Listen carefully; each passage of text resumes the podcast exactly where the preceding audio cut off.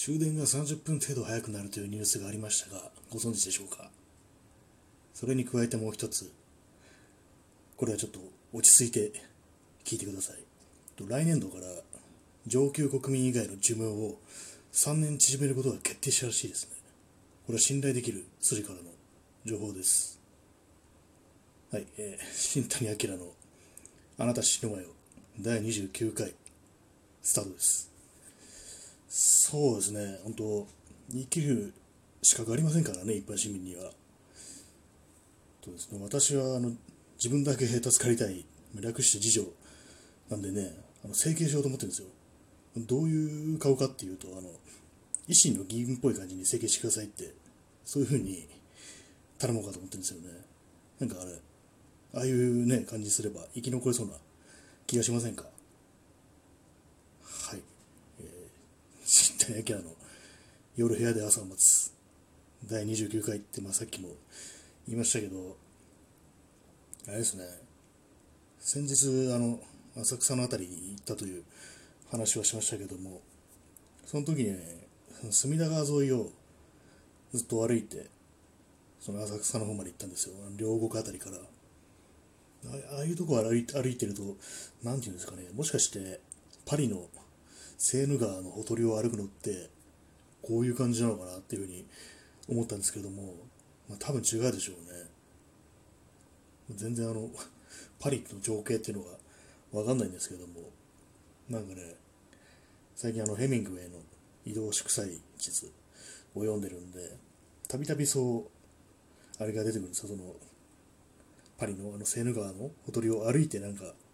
酔いを覚ますとか、考え事をするとか、そういうのがね、シーンが出てきてね、それをね、考えながら、隅田川を歩いてたんですけども、まあ、暑いですよね、そのね、うんこの季節は。で、ジョギングしてる人が結構多いんですよ、あ、そこは。それとですね、あと写真を撮ってる人も、この間結構いて、私もあのカメラ持って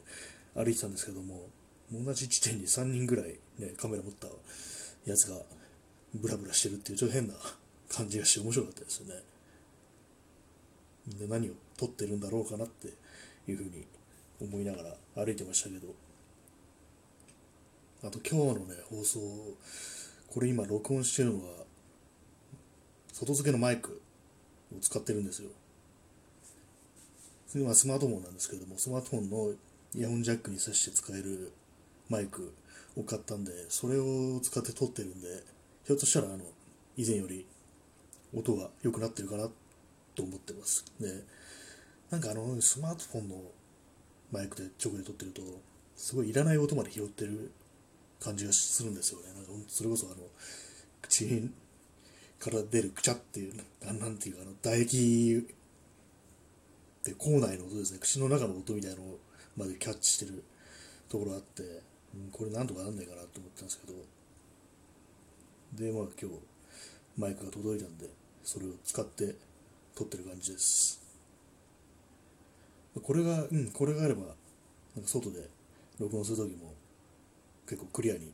撮れるのかなっていう感じでこれからまあ活用していこうかなっていう思ってるんですけども。最近ねあのあれですね、いつも部屋からで、外で撮るっていうことをしなくなってしまい、まあ、なんでかっていうともう暑すぎて、外にいる時に喋る記録がないっていうのと、あとあれですね、まあ、結構ね、人が多くて、ま撮ろうと思った時に限って人が多くて、ね、ちょっと気が引けるっていうか、一人で携帯に向かって喋ってるやばいやつっていう、ね、そういうのを気にしてしまい、どうしてもね、外で撮れなかったんですけども、まあ、次から適当なところ、ね、誰もいないところを見つけて、こっそりと撮るっていうのをやろうかなっていうふうに思ってます。それでお便りが来てるんで、ちょっと読みますね。えー、ラジオネーム V さん、えー、透明な水が怖いというのは珍しいですね。私も恐竜恐竜図鑑で見た古代の巨大水生動物が恐ろしくて仕方がない時期がありました子供の頃海に行くと毎回どうしても沖まで行ってみたくなるのですが足のつかない沖まで行ってビーチの喧騒から遠ざかり足元の空間に巨大な生物の気配を感じるのが恐ろしくも病みつきになるような感覚でした、はい、ありがとうございます。そうですね透明な水が怖いっていうのは確かあんま聞かないような気がするんですけれども今実際そういうな透明なところ水のねあるところ行ったことないですけど海とか川とかでも。まあ写真とかで見る限りこうななんていうかもし自分がそこにいて水の中入っててそれがすごい足元海底とか、まあ、かまあ、水底まで全部見通せるような透明な感じの、ね、水質だとなんていうか自分は浮いてるような感じがしてそれは怖いんじゃないかっていうそういうなんていうか想像ですね。で恐竜図鑑で巨大水生動物が恐ろしくて仕方がない時期。やっぱそうですよね。子供の頃ああいうの怖いですよね。うん。特に水生生物っていう私が怖かったのはあのイクチオサイルスっていうのが怖くって、まあ、なんか確かあの、まあ、イルカっぽい感じ、まあ、クジラの仲間なのかなあれは。なんかねその図鑑の絵がなんか驚としいわけでもないんですけど、まあ、リアルな、ね、写実的な写実的な感じで,、うん、でその暗い海をねもう元気いっぱいにそのイクチオサイルスが泳いでるっていうのなんか怖くってね。で天気もねなんかその曇り空みたいな感じで妙にねそれがもし自分がいきなりこんなところにね置いてかれたらどうしようみたいなこと考えちゃってすごい怖かったんですよね。でもそう怖いのに見てしまうっていうような感覚でねいまだにその絵が思い出せますね。足のつかない沖までわざと行って、ね、ビーチの喧騒から遠ざかり足元の空間に巨大な生物の気配を感じる。わかりますねそういうの。確かに沖に行きたいっていう気持ちと恐ろしいっていう気持ちが、ね、ありますよね。私もあの去年、ね、海行った時うんやっぱり沖まで沖までとは言えないですけど、まあ、浮き輪とか何もない状態なんで、まあ、ちょっと頑張ってちょっと足のつかないところまで少しだけ行ってみたりはしたんですけどもそうすると突然なんか水が冷たくなったりしててあれはなんかすごいここは来てはいけないところなんだっていうような感じがして怖い半分なんかすごいテンションがかかる半分っていうような感じで面白いですよねあれも。あとあれですよねなんていうか海藻海藻がなんか足元にあるとなんか怖いですよね。あのすごいあんまりそう水質の良くない海の、ね、緑っぽい感じの中にゆらっとこう昆布だかわかめだかなんだかわかんないですけど揺らめいてるとなんか不気味でねああいうの。やっぱりそれもねなんかうん、ここは来てはいけないんだみたいなそういうことをね考えて、うん、特にね去年行った時なんかもう全然泳げなくなってたからもうこれ下手したらもし急にさら波にさられて沖に行ったら死ぬんだろうなと思いながら、ね、それでもちょっと頑張って。微妙に足がつかないところまで行ってみたりして、まあ、行かない方がいいのかもしれないですけどこんな状態で。なんていうか怖い半分ね、楽しい半分みたいなそういう不思議な感覚ですよね。うん。海の話川の話そう川その川を何年か前に川行ったんですよ、えー、バーベキューしに。それでですねその時も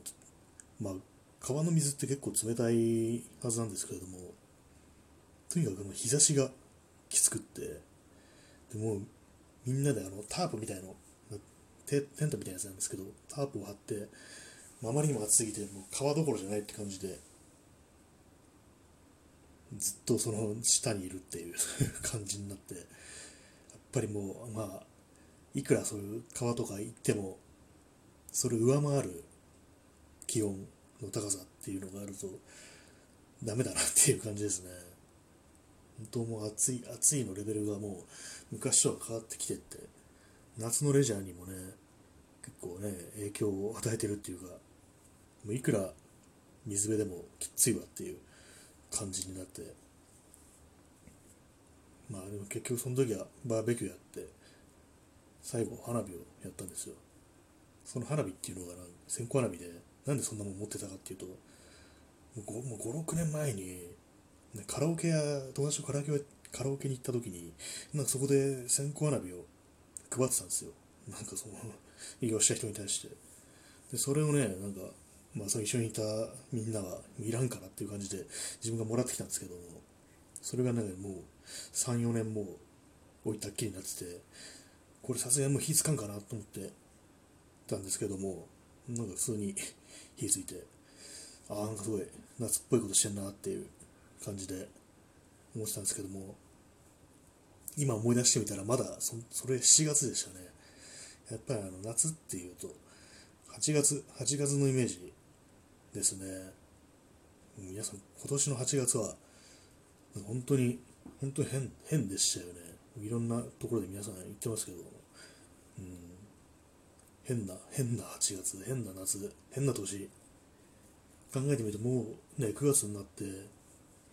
でコロナうんぬん言い始めたのってもう1月の終わりとかですよね、多分最初は。そう考えるともう、今年の漢字はもう